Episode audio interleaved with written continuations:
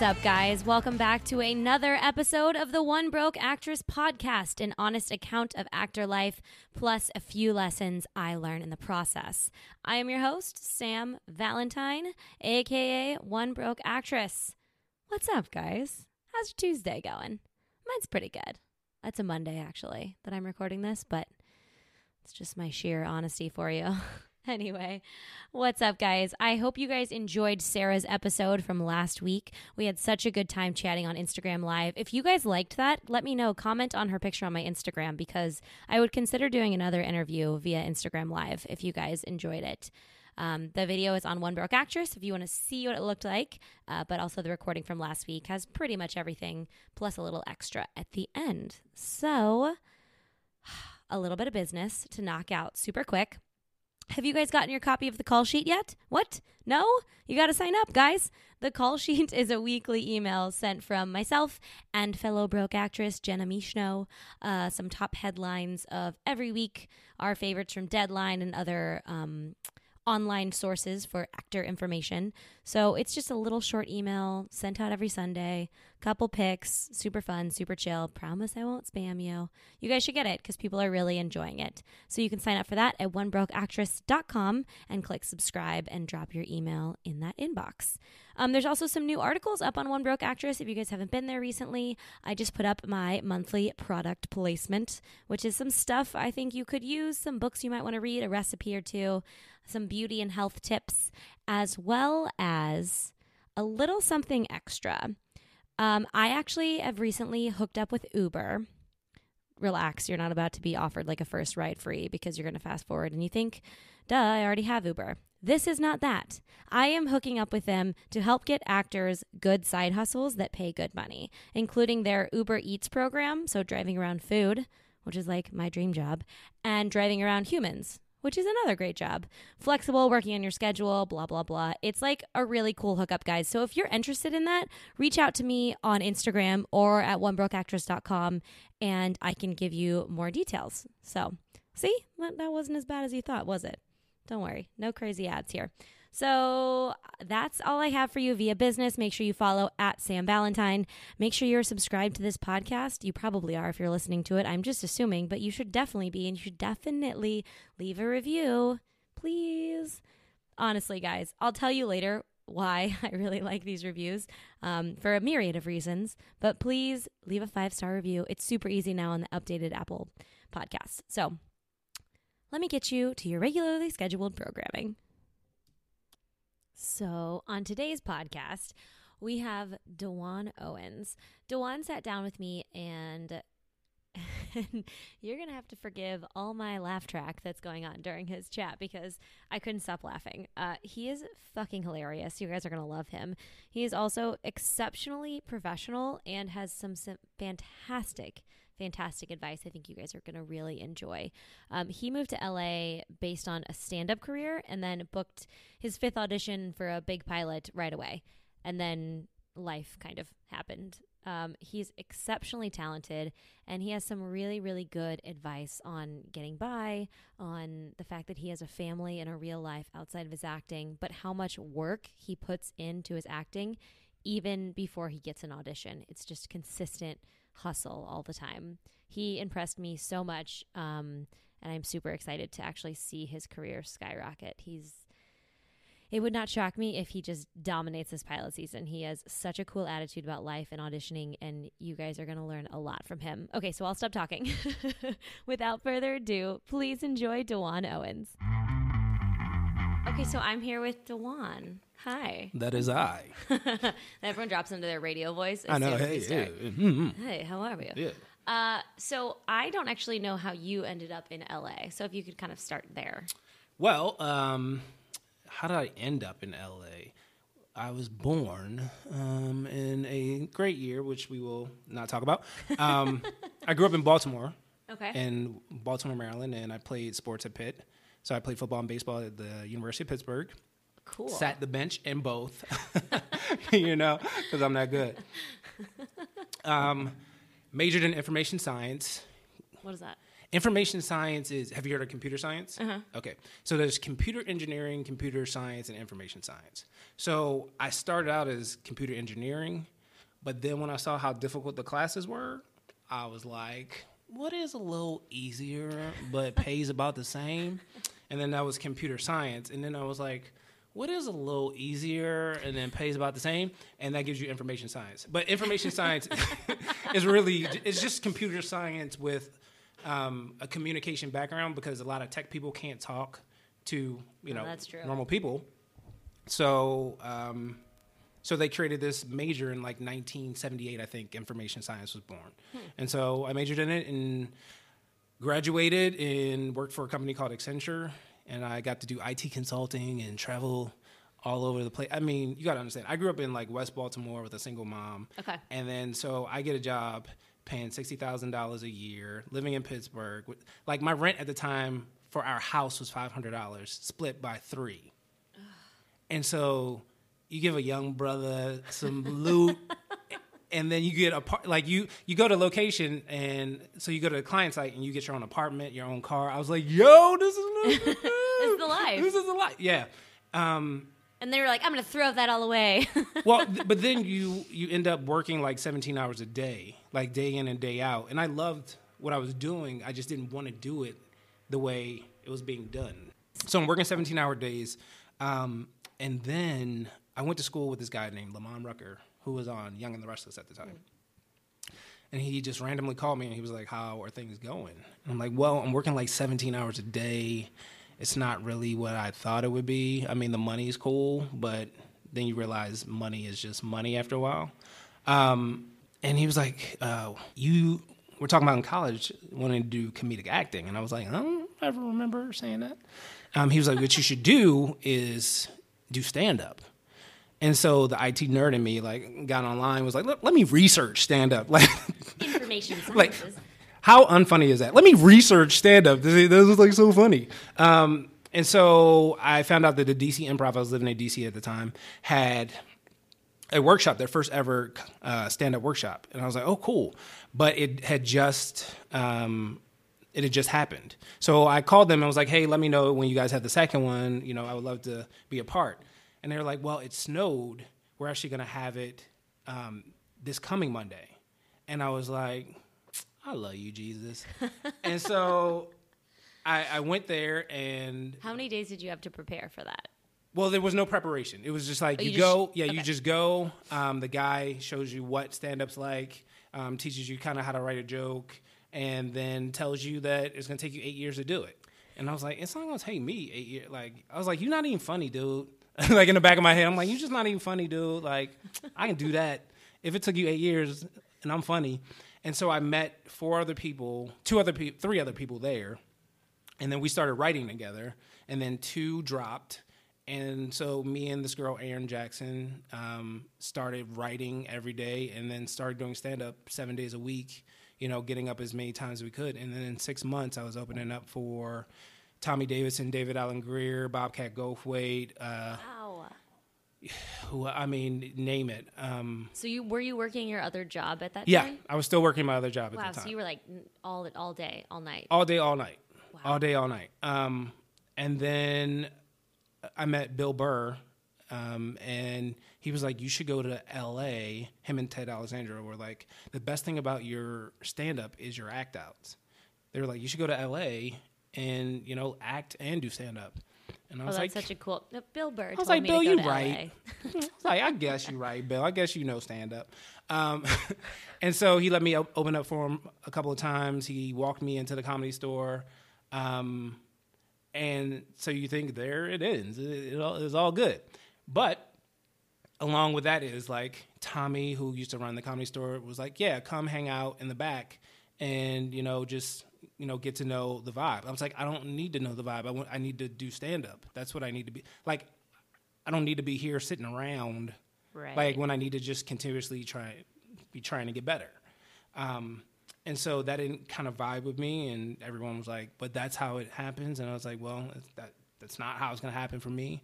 And then I booked this show for Comedy Central called Open Mic Fight, which was like Last Comic Standing for Comedy Central, and I made it to the top 5.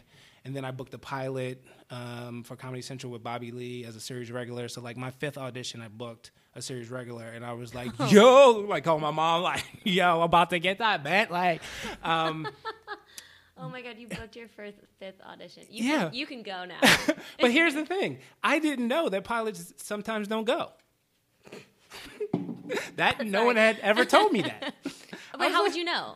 Right, exactly. Everyone so I was like, it up exactly. I'm glad I didn't start writing checks. Like that, no shit. That my bank account couldn't cash. Did you stop working your job before you came to LA? I did not. So you're still. I got transferred here. Okay. And then they gave me 3 months here, and then so I spent 6 months without a job, and then I got another job. Okay. And so I ended up, because of this pilot, I ended up signing with a manager who a friend recommended to me because. Like, it was at that point I was like really hot, and a lot of people wanted to meet with me because they had tried to book this pilot for a long time, and literally I came in at the last minute and booked it, right? So they're like, who's this guy who booked when we sent all our guys, you know what I mean? Mm-hmm. Sounds like a ninja movie or something. Like, sent all our best guys, but this guy was the one who came out on top, this no name from the farm. And so, but I had a friend, and she was like, I go out all the time, just meet with my manager. And I was like, okay, cool. You know, your friend, you know her. Like, I don't really, as long as she's dope, then cool. Yeah. And then she turned out to embezzle like $8,000 from me and set my career back like 3 years. Shut the fuck up. Yeah. No. Yeah. See. No. CCC. Oh, we were coming a different corner. That just took a turn, a far left turn. So wait, did that happen like... How did that happen? So I booked the pilot, and you have to update your information with SAG. And so my checks got sent to her right before I booked the pilot, right before we shot. And then so she said she was sick. And so I booked a couple more jobs, and she was like, oh, I'm sick. I'm out of the office for a couple of months, right? And so my checks were just getting sent to her. And I'm like, well, you know, I have a job. It's not like I need those checks right now. And then after a while, it just started to add up to me that it was like, yeah, you know, there's something new every time. And then you have someone working for you who sounds just like you. Oh. Like, oh my God. And so then I found out she was on trial for bankruptcy. So then I went to a trial, sat in the front row, was like, just making eyes like, you see me, right? You see me, right? Were you like, the only one of her clients there? No, there was a lot. And also the problem with it is I was like the lowest amount. Like she had kids, a lot of kids who booked a lot of commercials that were like $50K that she had embezzled from them. And then the parents were like emailing me like, hey, you got to sign this letter and send it to this place. And wait, I don't understand why you haven't done it yet. Like, I'm like, lady, you're not my mom. Like, I literally just... moms are rough. Exactly. I was like, I literally just want to be done with this. She can have the money. Like, I'm not pursuing it. I'm pursuing acting. That's what I'm here for. So I cut all those people off and then started hustling again. And then my acting coach got me hooked up with another manager who I was with for 5 months and found out that they had only signed me to see if I was going to book another pilot because the one manager I was with was leaving the industry, and he knew that before he signed me, so he dropped me 3 months before I even knew. And then I called my acting coach, was like, yeah, so they dropped me, and she was like, what are you talking? No, they didn't. No, they didn't. Calm down, Dawan. I'm like, I'm calm. I was like, I just went on Actors Access, and they're not there. I went on IMDb. They're not there. So I know when I had put them on, I had synced it. I had synced when I had put them on. Oh, my God. So you've had really, really good luck with representation. So good. And so I just started hustling and started doing like, well, let's back up. So when I booked the pilot, I'd never acted before. And I was like, oh, snap. They're going to find out I can't act. And I was just really good in that one scene. And I am going... I was like, it's gonna be all over Deadline or whatever at the time. Like, people were like, Dawan Owens, he's a sucker, he's a failure. Like, you know, as you say that, but I think that also even actors who've been acting for years feel that same way. Of course, Steve Carell talks about it all the time. It's like, oh shit, now I have to like actually show up and do this thing, and there's 1,000 people who are waiting on me to do it, and holy fucking shit. Yeah, and I've never done it before. How about that? How about I don't even know what's going on when I get to set, right? And so I really focused in on acting, and I really didn't want to be a stand-up who booked a show and then everybody was like, yeah, good job, Dawan. They're like, oh my gosh, he sucks. He sucks. Did you go take classes? I did. So I was at Leslie Kahn's at the time, and Billy O'Leary. Leslie was my teacher, and then I was with Billy O'Leary. And originally, Leslie put me in a class with a bunch of series regulars, and I was like, "Yeah, well, you must audition very well." I was like, "I must have used to in the past." But I think she just saw something in me, and she knew I was doing stand up, so it was more of a like, I think he can get up to speed pretty quick. That was funny. And then so she took me out of that class. So I got pulled out of that class into another class. And my acting teacher was like, I just think you need to give me 6 months of no stand-up, and you'll see a change in your acting. And so I did. I committed to not doing any stand-up for 6 months. Well, minimum. I still have jobs I had booked and, you know, gigs I had to do. So I was like, I can't, like, not. But I'm not going to hit it as hard as I was because I was going up 6-7 nights a week. And it just continued to go from there. And then so for years I would do, like, 3 shows a year. I do, like, the Ice House every Christmas and stuff like that. But mainly just focusing on acting. And then I started going all in on casting director workshops, doing like 4 a month. Wow. Yeah. I take it this was a couple years ago. Yeah. Since the big last week, I just did a bunch last week. They were like, They promised me jobs, I think. There was some casting director. He didn't really have an office, but he said he's going to get one, though. He said... He sounded just like my first manager on the phone. Exactly. It all came around. I was like, aren't you? Never mind. And so...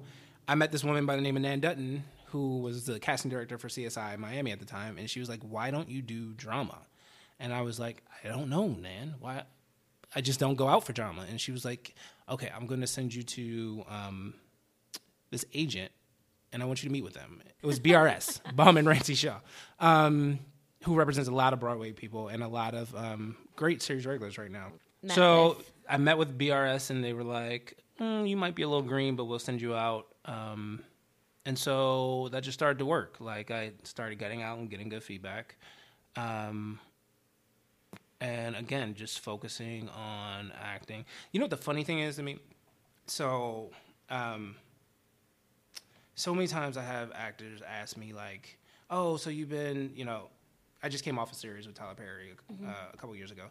And they were like, how do you get to that point? And I said, well, some of it's luck because, you know, sometimes roles just have to align with what you do. But the majority of it is just working really hard. And a lot of people don't want to hear that. No, they want secrets. It's like losing weight. Exactly. They want like a formula. Like the one guy was like, but what about networking? I was like, I'm not a networker. Like, I talk to people. If I have a conversation, we have a conversation. I never am going out to, like, you know what, I got to go meet people and then advance my career through the word of art. I mean, through the art of talking. I'm like, no, that's not how I see it. Like, yeah. No, I always say that this comes up often in these podcasts. We talk about how, like, us having this conversation, this is my networking. This is the closest thing I get to that. Right. Because at the end of the day, the people you hang out with all the time, that's your network. Right. Sorry. Yeah. You're not going to meet someone at a party and get hammered with them, and you're going to put them in their movie. Yeah. And it may happen once in a while, but do I want that? Do I want to actively pursue that path? No, it just doesn't align with who I am. You know what I mean? Mm-hmm. But like. Like, I've been in class with people who, you know, when I first started at Leslie's, we had to rehearse every day for 3 hours. And to me, I was like, how do I catch up to all these other people who went to college to do it, who are already on series. How do I merge the gap? And I was like, this is great because I'm in class with these people and they're not doing this every day. They're only showing up to class and performing, even though she's told us. I was like, that's how I saw the gap close. And people were like, you know, I'm in class and it's just not working out. And like, I'm so ready to be on a series. I'm like, for our class, our acting coach will put up 3 scenes for the week, right? He says, you can do one, but if you have more time, do more. 99% of the people do one scene. When I wanted to be a series regular, I was doing the 3 scenes every week. Because here's my thing. How are you going to be prepared for a 14-page audition? So just so you know, for pilot season, most of my auditions are 14 pages the night before. How do you think you're going to be prepared for that if you don't ever do it? Do you think it's just magically you just be like, oh yeah, like I put up one scene a week and I've never been on, never done more than an episode on a series, but when I get 14 pages, I'll just want it so bad that I'm just going to be able to thread and be so present and be so... No, what happens is you do it every day, so when you get 14 pages, you're like, okay, 14 pages, that's what I do every day, so that pressure is now off. Yeah. Now you're not like, I got fucking 14 pages, but it's due tomorrow. And like, you're getting in the room with, like, the highest expectations, and it just keeps building, and, like... So it's all, like, it really is all preparation, because any actor you listen to, I mean, you listen to Sterling K., you listen to any of, like, the best of the best right now, they tell you they still get nervous. So if they're at that elite level and they still get nervous, don't you think that you need to eliminate as many factors as possible? Because no matter what, you're still going to get nervous. So if you prepare as much as possible, at least that's off the table. I don't have to worry about that part. Yeah. Like, I'm ready. I can take adjustments. That part's good. Like, if I get in the room and stuff happens, it happens. Like me and Kayla were talking about when you had your audition, right? I'm bringing up some inside stuff, y'all. Oh, like, yeah. I wrote about it, so it's actually... Okay. Never mind, it's not inside. It's a post about They Can't All Be Hits is the name of the post, and it's the story of a bad audition. And it was the hardest I've, like, fallen face forward in so long. Well, it almost hurt more. Well, and here's the thing, is, like, you can... At the end of the day, no matter what, you can do all the preparation you want. But the hard thing about being an actor is the variables you can't control. I've had auditions where I've been completely comfortable up until the reader, like, threw a page to the left and then came back to me. And I was like, I don't know what just happened. Now I'm uncomfortable. There's so many, or I go into a room and it's literally the size of, like, the reader's, like, almost in my face. And I'm like, I didn't prepare that he was going to be, and I wanted to do this. There's no chair. All those things happen. Like, so, and then sometimes you just don't know what happened. Like, you're like, I was prepared. I was ready. So that is going to happen. Like, there's no way you can nail all of them. You know what I mean? So as much as you can do to be ready, then eventually, again, the more you do it, the easier it gets, right? Like, for me, going out for a guest star is whatever. You know what I mean? That was a guest star. Recurring, I'm like, oh, okay. Series regular, I'm like, all right, here we go, right? But if you've never been out for a guest star before, I remember when I was first going out for a co-star or guest star, I was like, oh, my God. And all the thoughts of, like, if I book this, my whole life is going to change. Did it change? No. But the lucky thing, I think, for me was my career is steadily moving forward. So every year I've booked at least 3 jobs, right? That's amazing. And at least one job that's put my career on another level, I feel. Yeah. Yeah, because who cares what everyone else thinks? But I also have friends who had no credits and booked series regulars and now are off and running. You know what I mean? It could change in an instant. Yeah. Which is also why I tell people, watch how you treat people. Because you're like, oh, let me tell you how this acting thing works. And next thing you're like, hey, Steve, yeah, I saw you on the show. Like, you're dope. You think you could probably, like, oh, remember when you were trying to school me about how stuff worked and how I was just a little minion? You know what I mean? Like, so, I mean, but that's a life lesson, right? There's like, right. You never know where. Being a good person is something exactly. You just have to figure out right. Along the way. Like, I was doing this Loving Is Wrong, and they brought this guy in by the name of Trevante Rhodes to do a recurring, and he was like a little nervous about doing some stuff. And then one time Tyler got really mad at him, and I was just like, dude, you're so talented. Just like, just remember that. Just don't let anybody like take your shine away. Then he did Moonlight, and now he's in 12 Strong and, you know, all these really big movies. Predator, the next Predator, you know what I mean? Uh-huh. But that's how fast it can or cannot happen. It's crazy. That's crazy. Yeah. So for you, for that preparation then, it's not necessarily preparation for a specific audition. It's just working constantly on your work. Both. So preparation on your work leads to preparation for your audition, right? Because I think the empty time is when people struggle the most. Exactly. Because we feel, and I'll put myself in this category as well, you know, that actor trope of like, oh, what if I don't get an audition ever again? Right. We all feel it at some point in time. And then it feels like empty space, and then it's like, you get an audition, and then it's like, wow, now I have something to do. So I think that in-between time is such a good time and very, very open and free for a lot of people to do some work. Well, there's two things I always say. Number one, stay in class, because then there is no empty time, right? Every week. Are you still at Leslie Kahn? No, I'm at John Rosenfeld. Okay. Who was a head teacher at Leslie Kahn, but cool. Now he's like right around the corner from Brick. So I say stay in class, because then there is no empty time, right? Because when you're not auditioning, then you're still auditioning in class, right? Or still preparing in class. Two, and people hate to hear this as well, like there's this thing called, what is it called? It's called life. That is the most important thing that we have in friendships and family and all those things. And maybe it's more hit home since I've gotten married and have two kids, mm-hmm. but that's time to like get to know your friends better and like do things and experience life and like look at sunsets and like, I don't know, like live. Because all those things you put into your work. So you're working when you're living, right? So when you're sitting at home watching other people do stuff, like it's fine to watch the Golden Globes. I watched it last night and I loved it. But I usually don't even watch any of those shows live, because I'm like, I have stuff I could be doing for my career. Mm-hmm. Like instead of looking at Sterling K. and being like, dang, he's so dope. Yeah. He's so cool. I want to be Sterling K. Like, how can I be Sterling K? That's not useful unless you put it into acting. Right. So I can then be acting and being like, he's so dope, he's so cool in the back of my mind, because I'm now working towards that. Yeah. As opposed to just sitting on my couch wondering when it's going to happen for me. Because no matter what, you can't determine when it's going to happen. Right. So just, like, here's a couple things. We know that from April to middle of July, probably nothing's going to go on. All likelihood.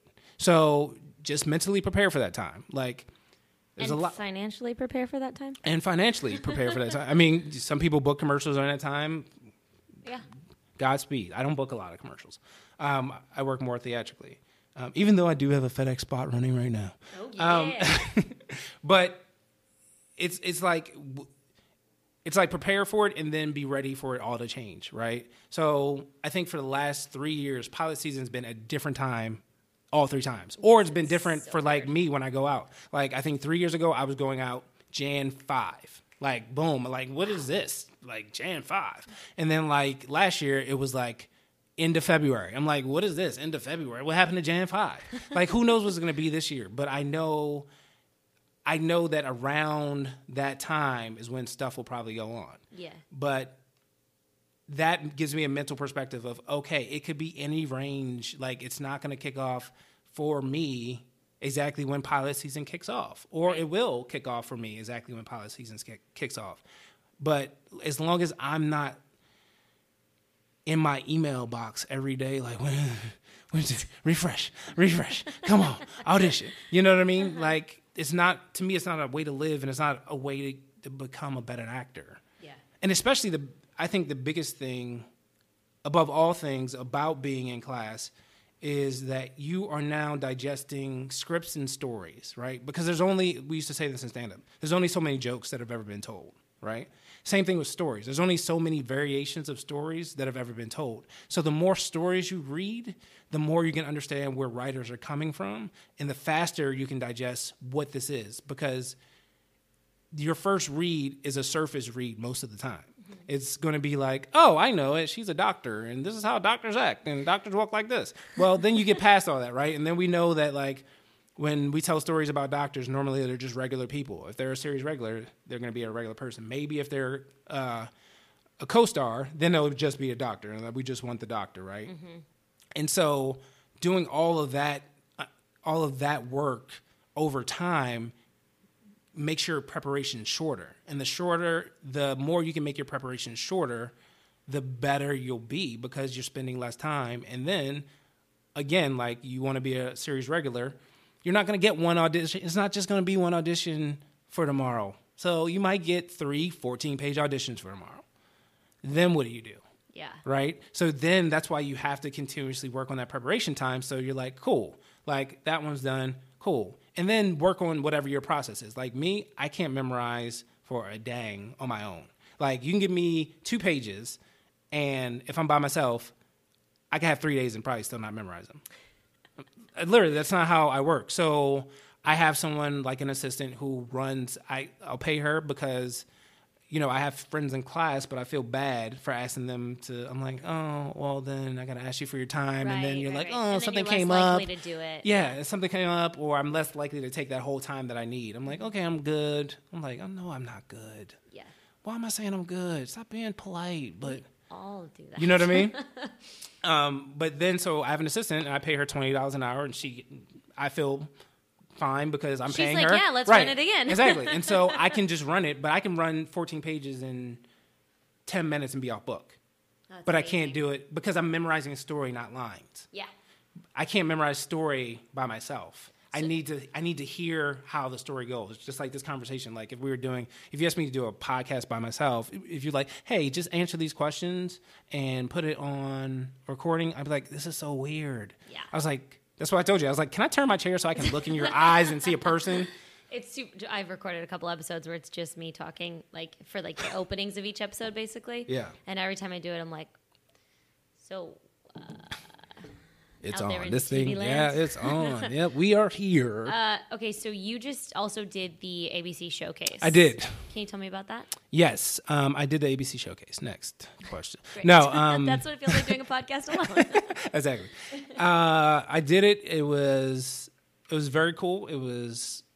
Ended up being 5 rounds of auditions. So the first 2 rounds were scene auditions. So they gave us scenes the night before. How did you submit for it? How did that work? I did. So my manager, for some reason, a girl in my class was like, oh, I just did the ABC workshop showcase thing. And I was like, oh, I missed it. I was like, I actually wanted to submit because I haven't submitted in like 7 years or something like that.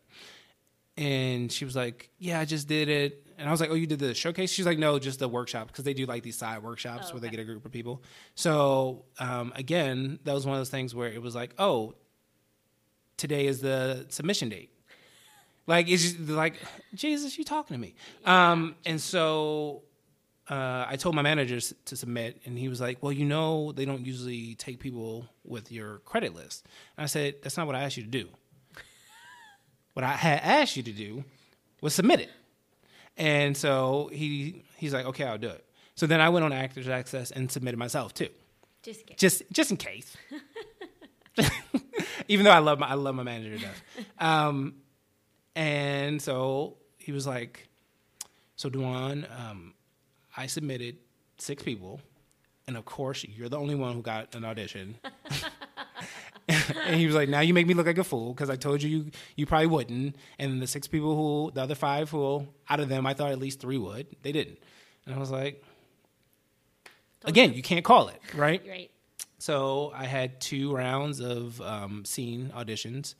One was a pilot I just went out for. So that was the first audition. So I was like, I'm already off book. Good night. I was Cold like, read. Exactly. I was like, let me watch some basketball right now because I'm good.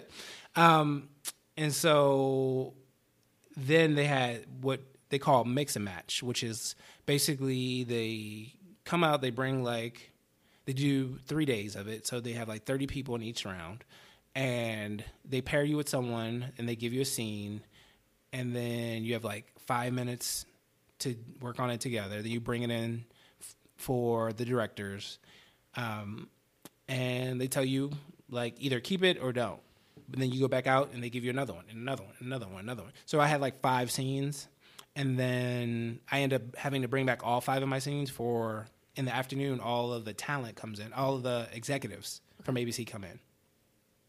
And the good thing about it is, like, that process is what I've been doing for the last, like, year and a half anyway, because I've been lucky enough to be so busy. When I go to class, I haven't had a lot of time to prepare. So what I do is get there an hour early and then get the scene, figure out what's going on. And normally, let me clarify, you can't see my hand in the air, but my hand's in the air, clarifying. Normally I read the script the night before. So at least I've read the script. So I know the complete story, right? And then I just run it an hour before class and then put it up. And so that is pretty much the same process, which is you get material very fast and then you have to digest what the story is and put it up immediately. That's very real. Right. It's like life too. Right. And so after that, I was like, I killed it. And it was in the point of, like, I killed it, so all the other factors that I can't control, I'm not worried about. Yeah. Like, I did what I wanted to do, and so they know, and I know what happened in that room.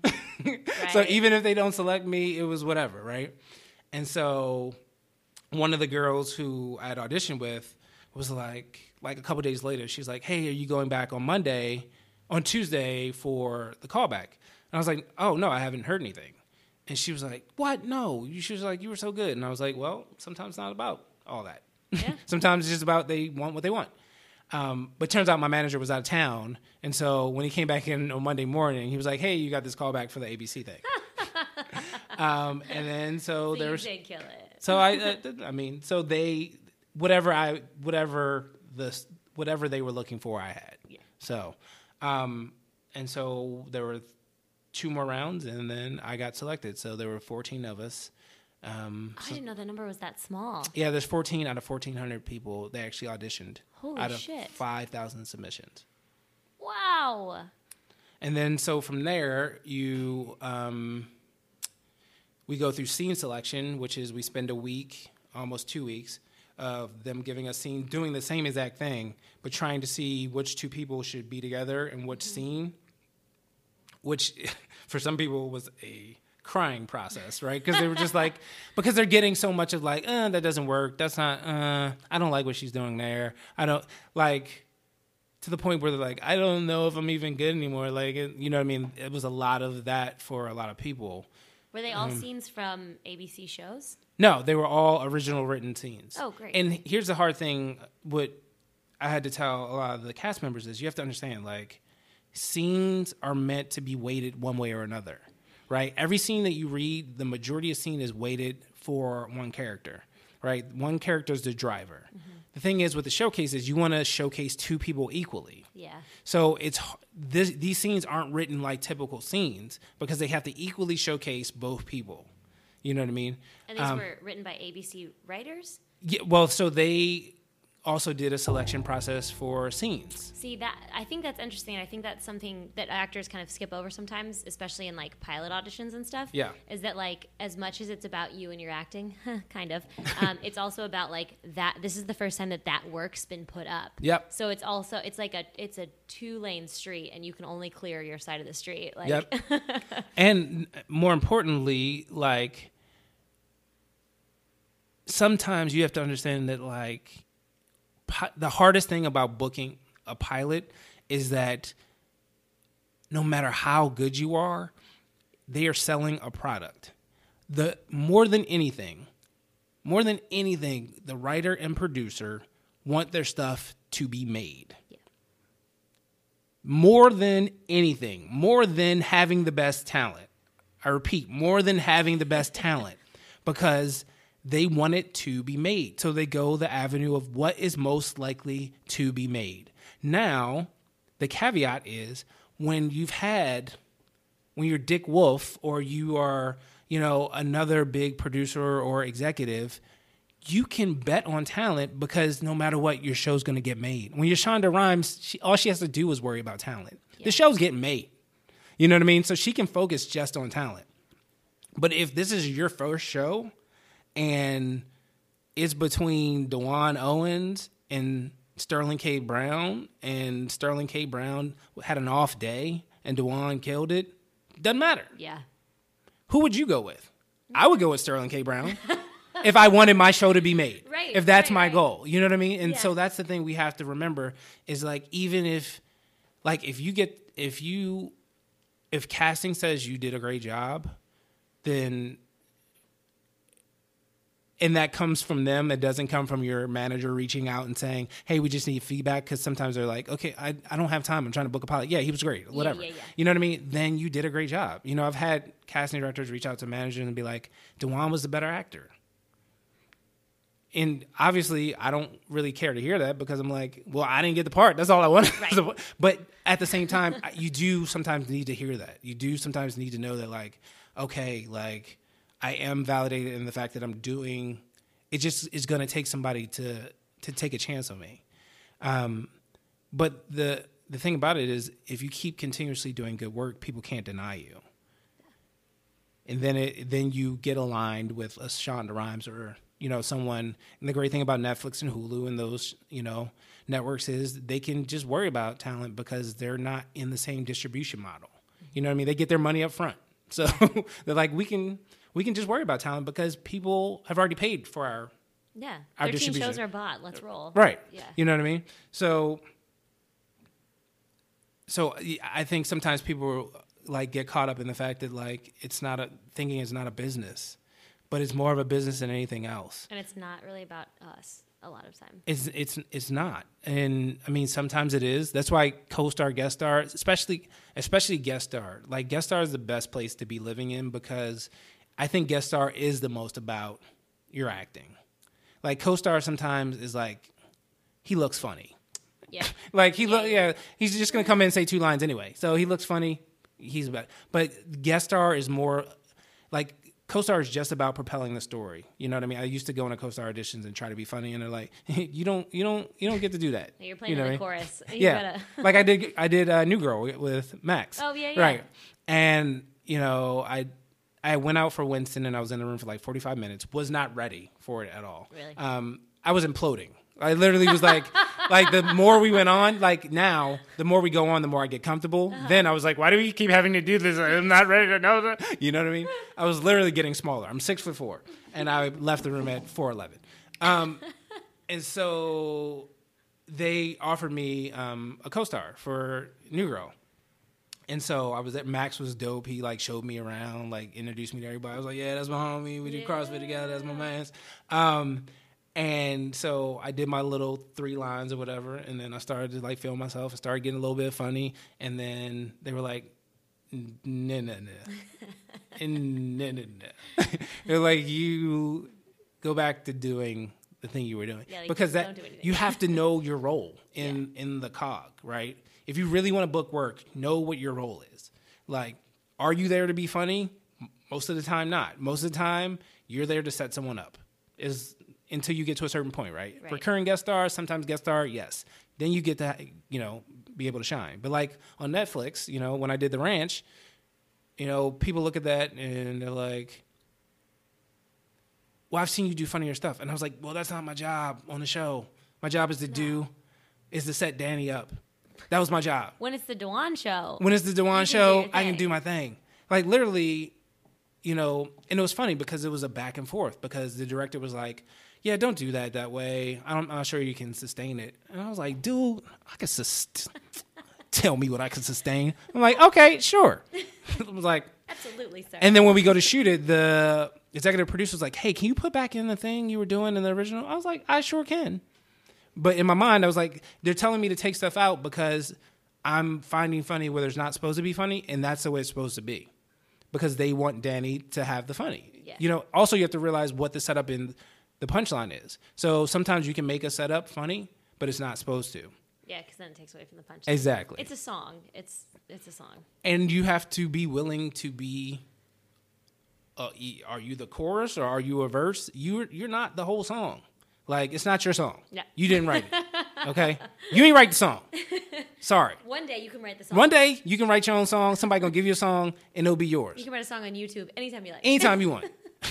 But and I think that sometimes gets lost as well. It's like you people lose out on jobs because they're trying to show everything they have, as opposed to just doing what they're supposed to. If you go in for a co-star, just do the lines as natural as possible and know what your role is in the scene. One of the biggest commercials I ever booked was for a restaurant chain, and I went into the audition, and the guy was like, "Okay, so you're a waitress, and you just walk up and you say, oh, would you like a beer with that?" And you walk away, and I said, "Okay, cool. Would you like a beer with that?" And he goes, he pressed the camera button, and he goes, "Thank you." He goes, "Thank you so much for just doing it right." I was like, yeah. Just like a normal person. It's a sentence. Yeah. Like, how do you... He was like, just thank you. Because some people would be like, "Hey, would you like a beer with that?" Like, and he's like, "It's a 30-second spot." Sat through.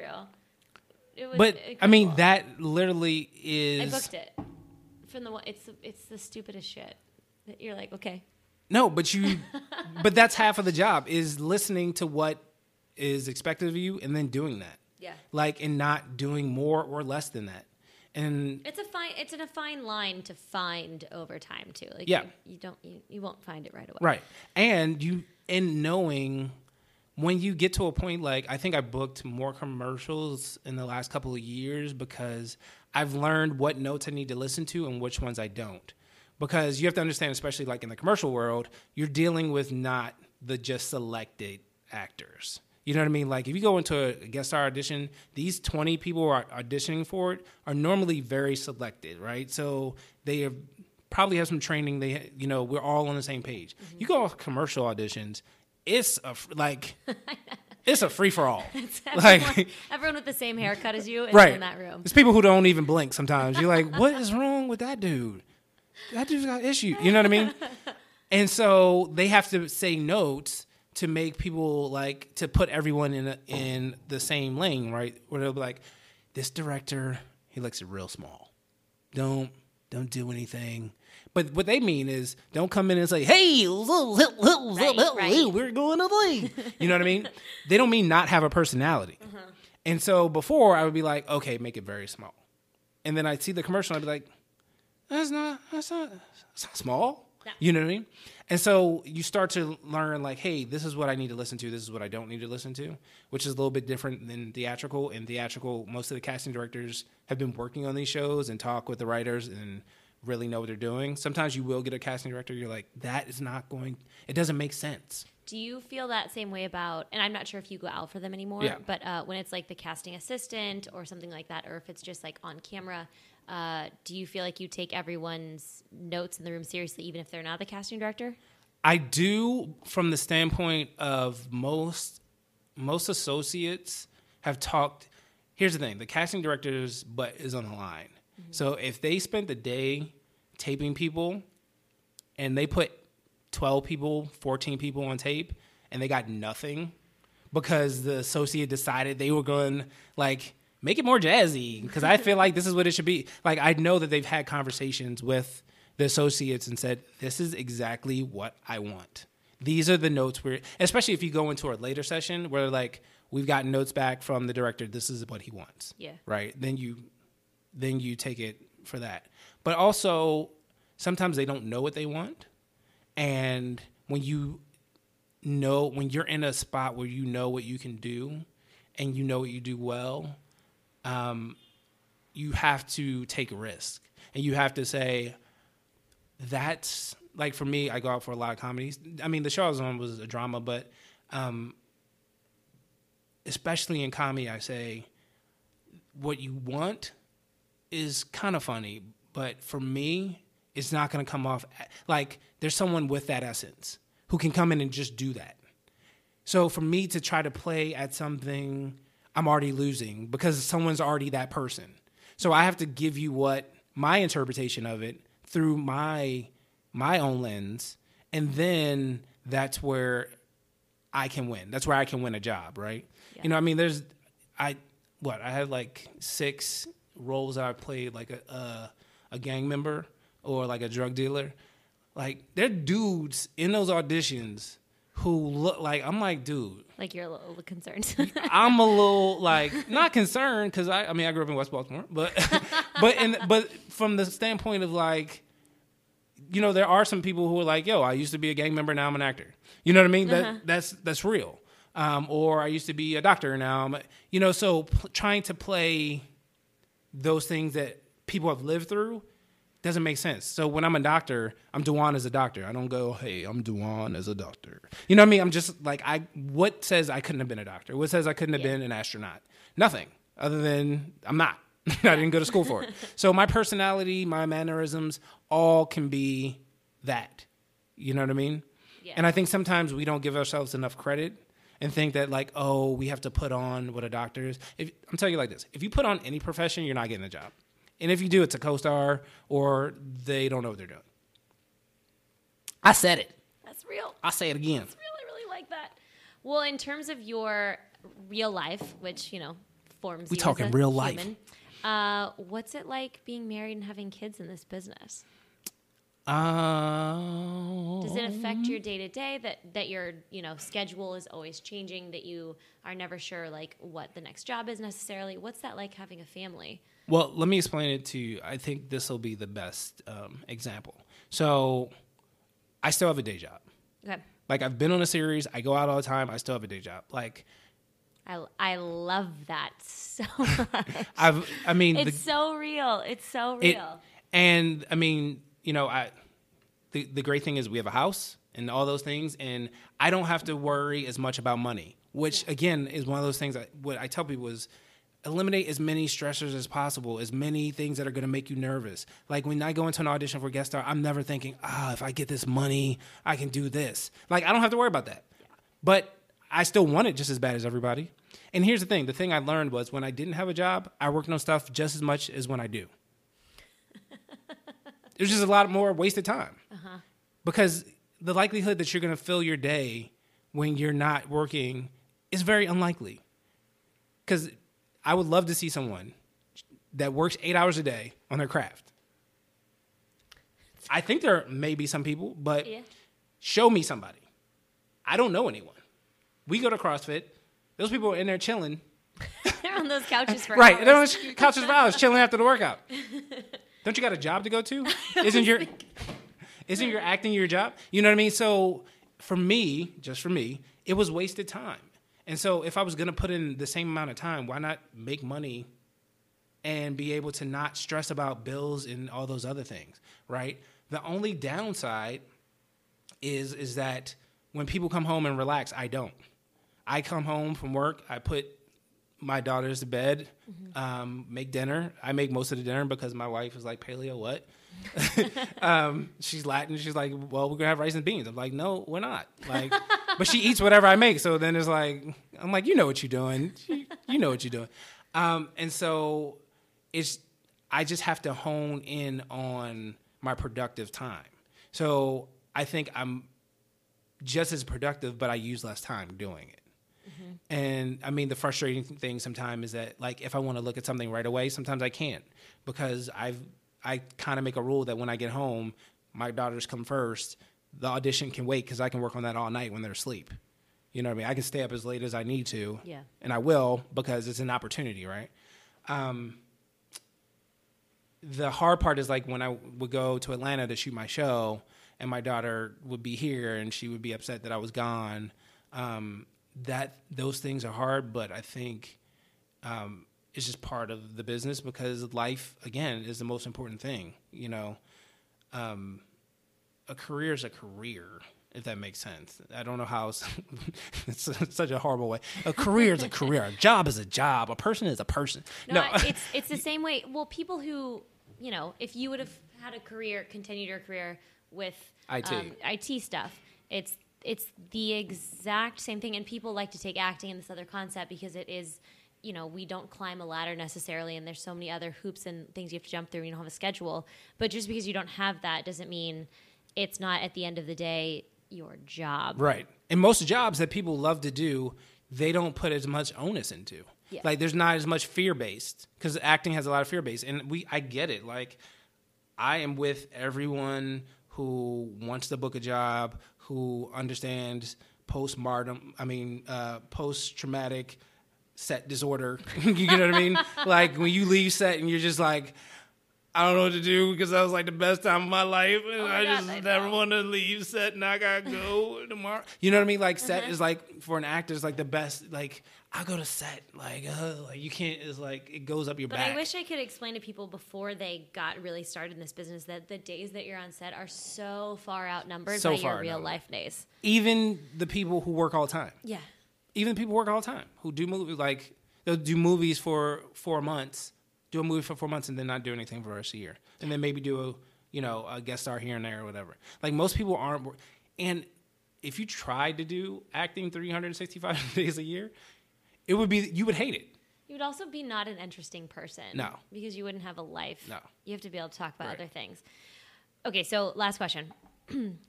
I know, big one. It's not that big of a deal. So, if you could have known something before you came out here to start working as an actor. It could be tiny and specific or a big overarching thing. What do you wish you knew?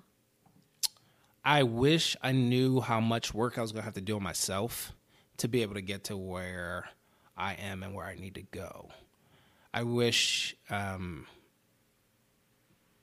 knew that that's what acting was. It was literally figuring out where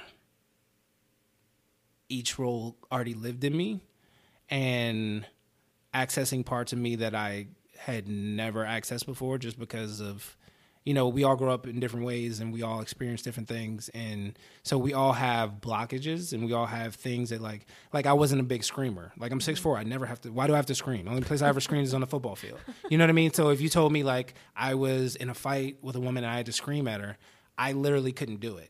Like, I literally had something in me that would stop me from even being able to raise my voice to that level. And I was a big mumbler. I still mumble a lot, except when I'm acting. And so I had to work on that. And I was like, I don't mumble. What are you talking about? I don't mumble. You know what I mean? And so, like, people are like, no, you do mumble. And I was like, that is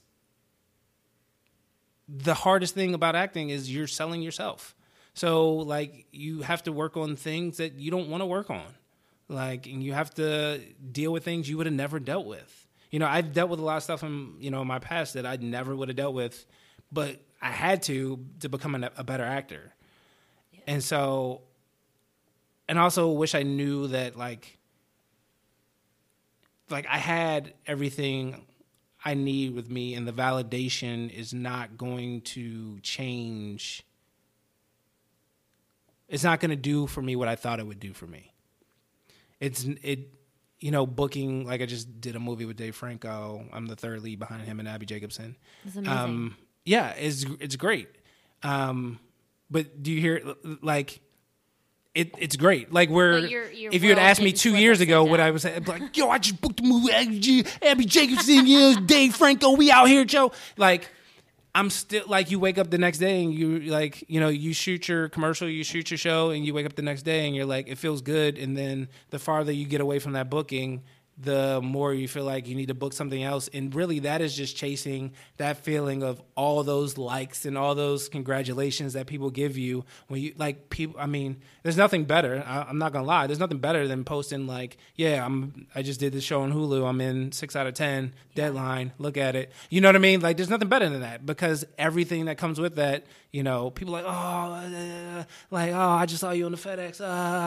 Like, that's all great, but it hasn't changed the person I look at in the mirror.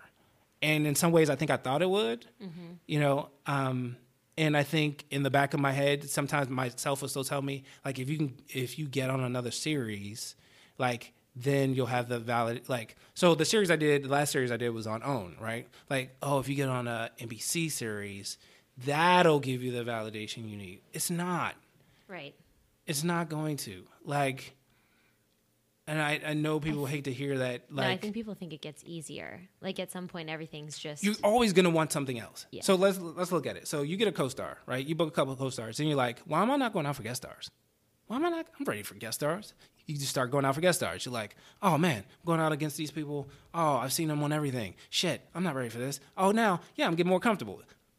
Booking guest stars. Ready for a series regular. Boom, I book a series regular. What? Doors open. why am I not the lead? Why am I the sixth series regular on this? Why am I not doing movies? Why am I not the lead in a movie? Why am I not doing a $10 million movie? Why am I not doing an action movie where I'm the lead in an action movie? Why am I not doing a romantic comedy where I'm the lead in a romantic? You know what I mean? There, it literally is endless, because as you elevate, you move into a new class of people. And in that class of people, there are people doing better than you that you perceive, right? Or doing more work, or doing, you know what I mean? Like, there, and then there's a small class of like Will Smith, Tom Cruise, The Rock is almost there, you know, of like, gold. They're status. Not even people. Yeah. Like, they're just, you know what I mean? They can do whatever they want, whenever they want to do it, right? And then they still have, then they're like, why am I not Oprah? You know what I mean? There's never, I guarantee you there's never going to be an end to it. So if you don't get satisfied with the, I hate saying the journey, because I'm not satisfied with the journey myself, you know what I mean? But you have, the journey is getting satisfied with the journey. Is that there's always going to be something else. So if I can just be comfortable and there's no end, there is no end. So stop thinking there's an end. You know what I mean? Like, yeah. And so. Oh, no, I know. I'm thinking about it right now. You know what I mean? So then you just become comfortable, and this will be my life in some way, shape, or form for the rest of my life, which will be, I will always be trying to, instead of looking at it like book more roles, I would look at it more as like getting better. And then also start doing the things you really want to do, because everybody has a list of stuff they want to do when they become famous or they get on a series. Oh, then I'll volunteer more, and then I'll be like at all these events and being like, you know, all philanthropic. Can't even say the word. And so those things can be done now. They just won't. The problem is you want them to be done on a scale where people will validate you for them. Oof, that's very real. And that's not the point. And that's not really your point. Like, your point really is that you want to, if you want to help people when you're on a series, then you want to help people now. It's just that you don't realize that if you go and actually do it, when you help somebody, what happens in that moment is enough. Like, at my church, we go out on Saturdays once a month and hand out bags of food. We pack bags and hand them out to people in the community. Mm. Like, I feel better after that than I do after I book a job. It's amazing. Just to watch people's faces of like, it's free? What, we got to come to church or something? No, like, it's just, if you need it, you can have it. And that's what I wanted when I said, when I become a series regular, I'm going to do. It's just without the mass validation for it. But that's not what I was looking for anyway. I found what I was looking for by just doing the act and not waiting until, like, everyone could see me do it. Mm-hmm. You know what I mean? Same thing with acting. Like, it's like everyone doesn't have to see you do it. You know, I did, was it the short? I had an audition that they asked me for a series regular last year. They, Warner Brothers called, and they were like, we're testing tomorrow, and we want to see if we can add Dawan to that testing group, which is like, cool. So you're bypassing everything, right? You're like, you're testing tomorrow. If you do great, you get the job, right? But We just need you to put yourself on tape, but we need to tape in an hour. Like, I'm literally holding my daughter, right?